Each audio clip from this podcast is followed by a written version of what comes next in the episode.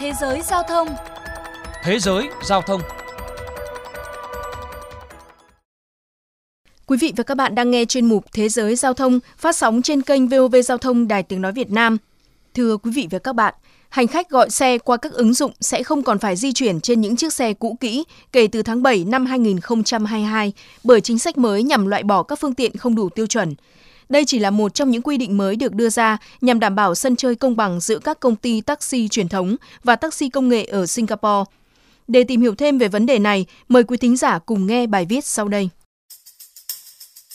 Grab Singapore đưa ra niên hạn xe 10 năm và những lái xe điều khiển phương tiện có niên hạn từ 7 năm trở lên bắt buộc phải hoàn thành một khóa học bổ sung về an toàn và bảo dưỡng phương tiện.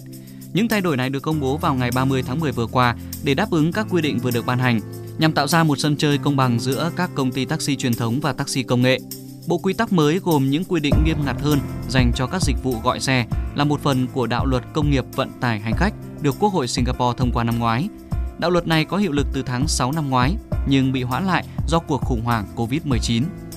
Đề cập vấn đề kiểm soát phí đi xe, Bộ trưởng Bộ Giao thông Vận tải Singapore cho biết việc siết chặt lại biểu phí không để tình trạng tăng cao bất thường đối với dịch vụ gọi xe cũng là cách bảo vệ khách hàng và cả tài xế cũng như đảm bảo minh bạch thị trường. Các doanh nghiệp cung cấp dịch vụ gọi xe sẽ được phép thiết lập biểu phí cố định độc lập giữa loại hình taxi và xe thuê tư nhân nếu chúng dùng chung nền tảng của họ. Yêu cầu duy nhất chúng tôi đưa ra là phí cố định này phải được cho khách hàng biết trước chuyến đi. Grab cho biết việc loại bỏ các xe cũ sẽ giúp họ đáp ứng được yêu cầu mới về kiểm tra bắt buộc. Các xe ô tô phải đạt được tỷ lệ vượt qua bài kiểm tra đầu tiên ít nhất là 90%. Các phương tiện được đánh giá dựa trên khả năng vận hành và lượng khí thải theo hướng dẫn an toàn của cơ quan giao thông vận tải đường bộ. Andrew Chen, giám đốc điều hành vận tải của Grab Singapore cho biết, để đảm bảo các đối tác tài xế có đủ thời gian để điều chỉnh, các yêu cầu mới sẽ được thực hiện theo từng giai đoạn trong 20 tháng. Kể từ tháng 11 năm 2021, các lái xe chỉ được phép lái ô tô có niên hạn dưới 12 năm và đến tháng 7 năm 2022 thì niên hạn xe giảm xuống còn dưới 10 năm. Tuy nhiên ngay từ bây giờ, những ai đăng ký mới thì phương tiện buộc phải dưới 10 năm. Grab không tiết lộ có bao nhiêu lái xe cũng như bao nhiêu phương tiện bị ảnh hưởng bởi thay đổi này, nhưng cho biết sẽ hỗ trợ các tài xế bị ảnh hưởng. Ba nhà dịch vụ gọi xe khác ở Singapore là Gojek, Tada Mobility và Comfort Transportation dự kiến sẽ có động thái tương tự.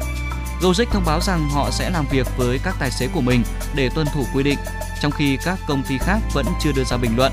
Có khả năng các quy định tương tự sẽ được triển khai. Trước đó, cơ quan giao thông đường bộ đưa ra quy định tất cả các tài xế phải từ 30 tuổi trở lên và là công dân Singapore.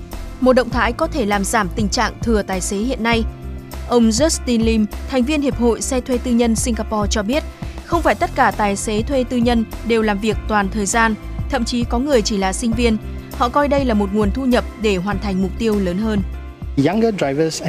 Đây là một tin không vui với những tài xế trẻ, sinh viên hay thực tập sinh bởi nghề lái xe thuê có thể giúp họ có thu nhập đáng kể để theo đuổi sự nghiệp phía trước. Họ sẽ bị mắc kẹt bởi điều luật mới. Trong khi đó, bà Yeo Wan Linh, Giám đốc Ủy ban Thương mại Quốc gia có quan điểm khác.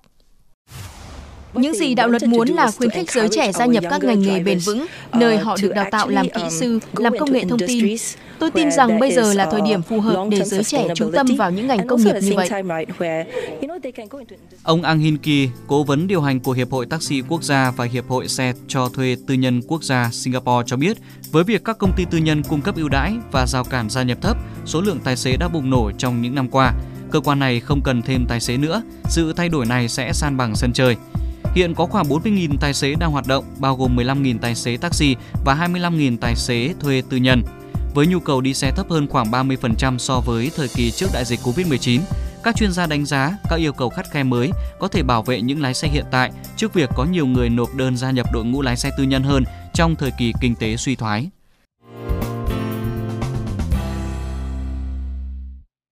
Thưa quý vị và các bạn, còn tại Việt Nam, Bộ Giao thông Vận tải cho biết rút kinh nghiệm những công nghệ mới vừa qua khi Uber Grab ra đời, luật không theo kịp, dẫn đến không biết quản lý thế nào. Dự thảo luật giao thông đường bộ sửa đổi đang được xây dựng sẽ bổ sung hoạt động kinh doanh vận tải khách sử dụng phần mềm ứng dụng hỗ trợ kết nối vận tải như Grab, Bi. Luật bổ sung sẽ bao quát toàn bộ các vấn đề có thể xảy ra để chính phủ chủ động trong công tác quản lý. Đến đây, chuyên mục Thế giới Giao thông xin được khép lại. Cảm ơn quý thính giả đã quan tâm theo dõi.